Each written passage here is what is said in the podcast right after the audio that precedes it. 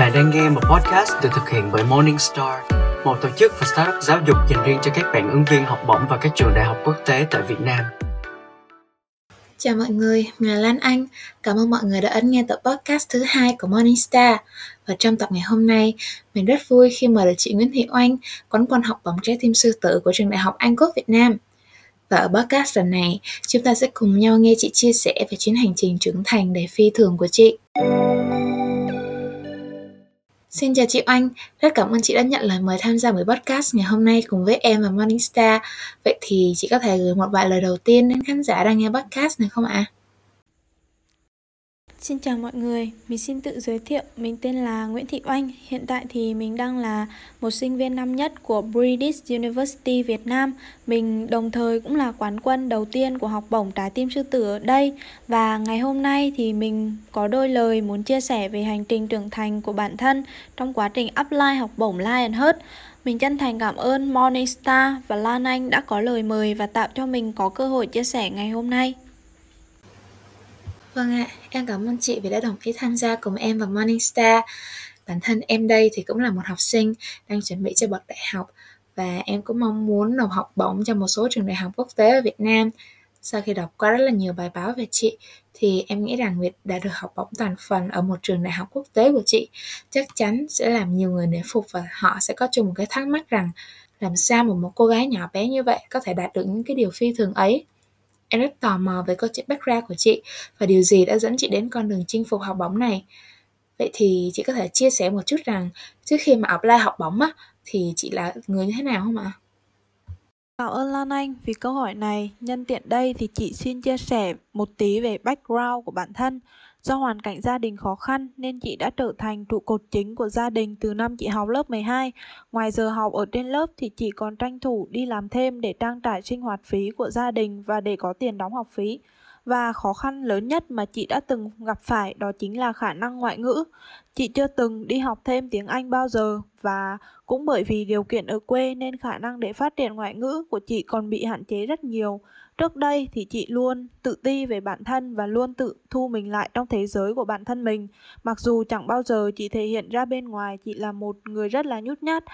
Chị rất ngại khi phải gặp và nói chuyện với người lạ, cứ mỗi lần như vậy thì chị đều tỏ ra là mình tự tin, nhưng thực sự lúc đó chị đã rất sợ và phải cố kiềm chế cảm xúc của bản thân mình. Đôi khi còn tự tạo áp lực lên bản thân và sợ mình nói sai với người khác. Nhưng thực sự khi được biết đến học bổng và chỉ còn một tháng để chuẩn bị thì lúc đấy chị vẫn chưa thực sự hoàn toàn sẵn sàng cho hành trình săn học bổng này. Lúc đấy sự tự ti, mặc cảm của chị lại trỗi dậy và chị luôn nghĩ rằng bản thân mình cũng chẳng có gì đặc biệt và khả năng tiếng Anh cũng rất hạn chế thì liệu mình có apply được hay không? Hàng loạt câu hỏi được đặt ra trong đầu, thậm chí chị còn suy nghĩ nếu như chị đạt được học bổng này thì lúc đi học liệu chị có hòa nhập được với các bạn hay không? Những câu hỏi đấy khiến chị càng chùn bước hơn và không thể tự tin apply vào cái học bổng này. Ừ, sau khi nghe câu chuyện của chị thì em càng ngưỡng mộ hơn rất nhiều ạ. Và em nghĩ là cũng sẽ có những cái bạn có suy nghĩ giống chị đặc biệt là trong quá trình apply học bổng như bây giờ. Và theo em thì em nghĩ là cái việc tự ti thì cũng là điều dễ hiểu thôi. Bởi vì khi đó là mình chưa biết mình giỏi cái gì hay là mình chưa biết ước mơ hay là chưa biết mục tiêu sau này ra sao như thế nào á. Kiểu rất là vô định vậy thì không biết là khi đó chị đã vượt qua những nỗi sợ cũng như mặc cảm của mình như thế nào ạ Thật sự lúc đó chị cảm thấy bản thân mình đã rất may mắn vì nhận được lời khuyên từ một người đã luôn quan tâm và giúp đỡ chị trong khoảng thời gian mà chị gặp khó khăn nhất Người đó đã nói với chị một câu rằng con phải luôn tin tưởng vào chính bản thân của mình, thì khi đó những cái điểm mạnh trong con nhất định sẽ được bộc lộ. Câu nói này khiến chị phải suy nghĩ cả đêm, chị đã trăn trở rất nhiều và luôn tự nhủ với bản thân mình rằng chị phải thật mạnh mẽ và tương lai phía trước của chị còn rất dài. Những dự định trong tương lai nhất định phải được thực hiện. Mà để thực hiện được điều đấy thì chị phải apply vào cái học bổng này. Chị sẽ quyết tâm để đạt được nó Lúc đấy thực sự chị đã rất kiên định và chị đã nghĩ lại cuốn sách Nhà dạ kim mà chị đọc. Trong đấy có câu nói mà chị thực sự rất tâm đắc, đó chính là chị có một lý do khiến giấc mơ không thể trở thành sự thực, đó chính là nỗi sợ thất bại. Dạ vâng, đúng là việc apply học bổng nó đòi hỏi rất rất là nhiều công sức luôn. Nên là em cũng như chị, cần một người làm vực dậy tinh thần của mình mỗi khi mình nản hay là mình tuyệt vọng và không biết là khi mà truyền được động lực như thế thì chị đã có những cái bước tiến gì trong cái hành trình apply học bổng của mình ạ? À? Thì ngay bữa sáng hôm sau, niềm tin vào bản thân đã làm cho chị bắt tay vào để chuẩn bị cho học bổng. Những bước đầu tiên thì lúc nào cũng là những bước khó khăn nhất và cái khó khăn nhất đó chính là lên ý tưởng cho việc viết bài luận. Sau thời gian suy nghĩ, chị đã chọn viết bài luận về hành trình trưởng thành của bản thân mình bởi vì không có xuất phát điểm tốt như các bạn và phải trải qua một tuổi thơ khá là vất vả và có những câu chuyện nó còn ám ảnh chị cho đến tận bây giờ. Đó chính là lúc chị học lớp 12, mẹ chị bị bệnh nặng và phải nhập viện điều trị.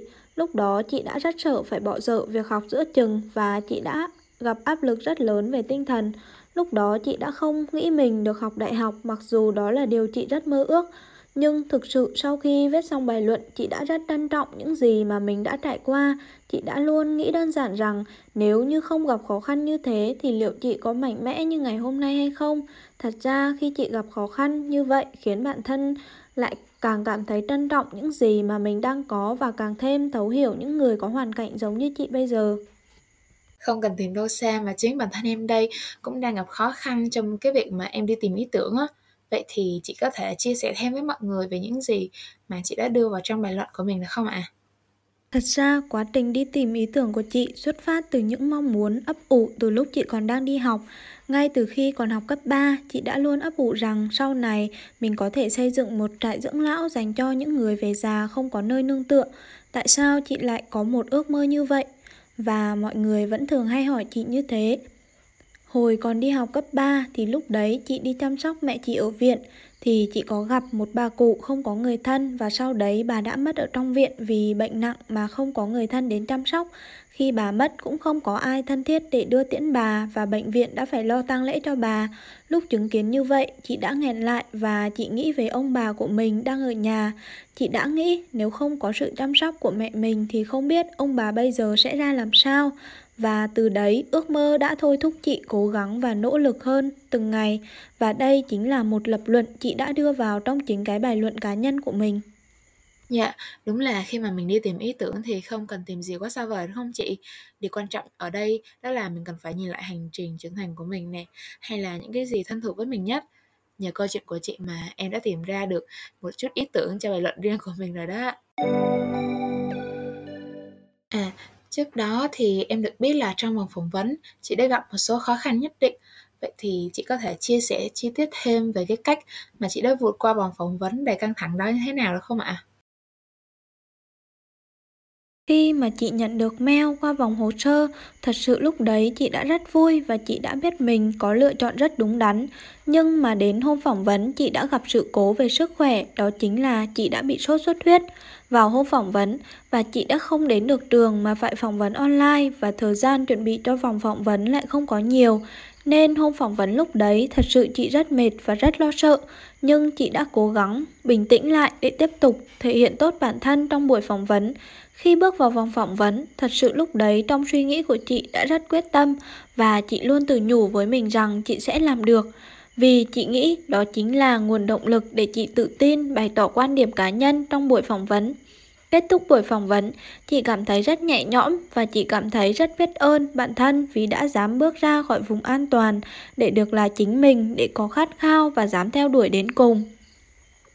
Thì khoảng một tuần sau đấy chị nhận được mail rằng mình đã chính thức là người giành được học bổng. Lúc đấy chị đã rất hạnh phúc và chị đã gọi ngay cho hai người mẹ của mình để họ được cùng hòa chung vào niềm vui đó. Chính hai người mẹ này vẫn luôn là nguồn động lực âm thầm giúp chị đạt được như ngày hôm nay. Và chị đã tự hỏi rằng giá như ngày hôm đó nếu không nhận được lời khuyên, không dám apply thì liệu bây giờ chị có đạt được như ngày hôm nay hay không? Câu trả lời chắc chắn sẽ là không.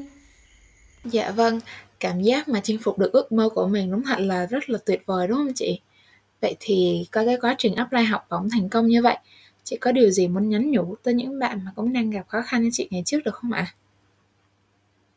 Thật lòng mà nói thì chị cảm nhận được sau một quá trình dài cố gắng như vậy, giá trị mà chị nhận được không chỉ là học bổng mà đó còn là hành trình tìm lại chính bản thân chị sau bao nhiêu năm đã không nhận ra được chính mình, chị đã luôn sợ hãi tự ti đến mức như thế nào. Nên chị muốn khuyên các bạn đang có ý định apply vào học bổng nào đi chăng nữa thì hãy luôn tin tưởng vào chính bản thân của mình. Nó giống như luật hấp dẫn vậy, nếu bạn thực sự quyết tâm và theo đuổi đến cùng thì mình luôn tin tưởng rằng nhất định các bạn sẽ thực hiện được điều đấy. Và quá trình apply dù kết quả có như thế nào đi chăng nữa thì đây cũng chính là chặng hành trình trưởng thành của bản thân để nhìn nhận lại những điểm mạnh cũng như điểm yếu của bản thân để khắc phục nó tốt hơn. Chặng đường tiếp theo của mình vẫn còn rất dài và còn rất nhiều thử thách phía trước, nhưng mình luôn tin, tưởng rằng mình sẽ vượt qua được tất cả. Cảm ơn lời khuyên rất là bổ ích của chị và mình cũng mong rằng mọi người sẽ tiếp tục nỗ lực với những gì mà mình đang theo đuổi. Chúng ta có thể nản chí, có thể kiệt sức, nhưng không bao giờ chúng ta được phép từ bỏ. Theo em được biết là chị đã học được 2 tuần tại BUV, vậy thì không biết là qua khoảng thời gian vừa rồi chị đã có những trải nghiệm như thế nào tại đây ạ? Mặc dù mới trải qua 2 tuần học chính ở trường mà còn là học online nhưng theo cảm nhận của chị thì BUV thật sự là một môi trường rất tuyệt vời. Hệ thống bài giảng của thầy cô chuẩn bị rất kỹ càng và giảng viên rất nhiệt tình với sinh viên. Bất kỳ thắc mắc nào mà sinh viên đưa ra đều được thầy cô tận tình giải đáp. Ngoài ra, hệ thống giảng dạy trực tuyến trên Canvas cũng được thầy cô sắp xếp một cách rất là khoa học. Và hiện tại thì chị đã chính thức trở thành sinh viên năm nhất tại Đại học BUV. Vậy thì không biết là trong cái năm học này chị đã có những cái dự định nào cho bản thân mình và chị mong chờ sẽ được học hỏi thêm điều gì ở trường không ạ?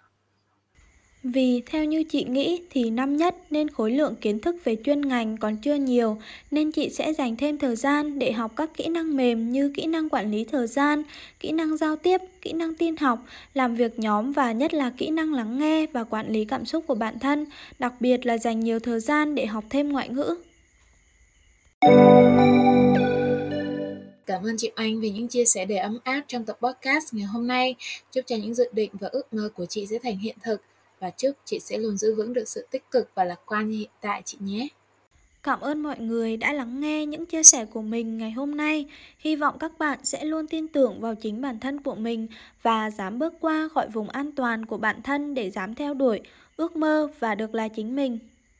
Mình tin là câu chuyện của chị Oanh cũng sẽ là tấm gương truyền cảm hứng cho tất cả mọi người ở đây.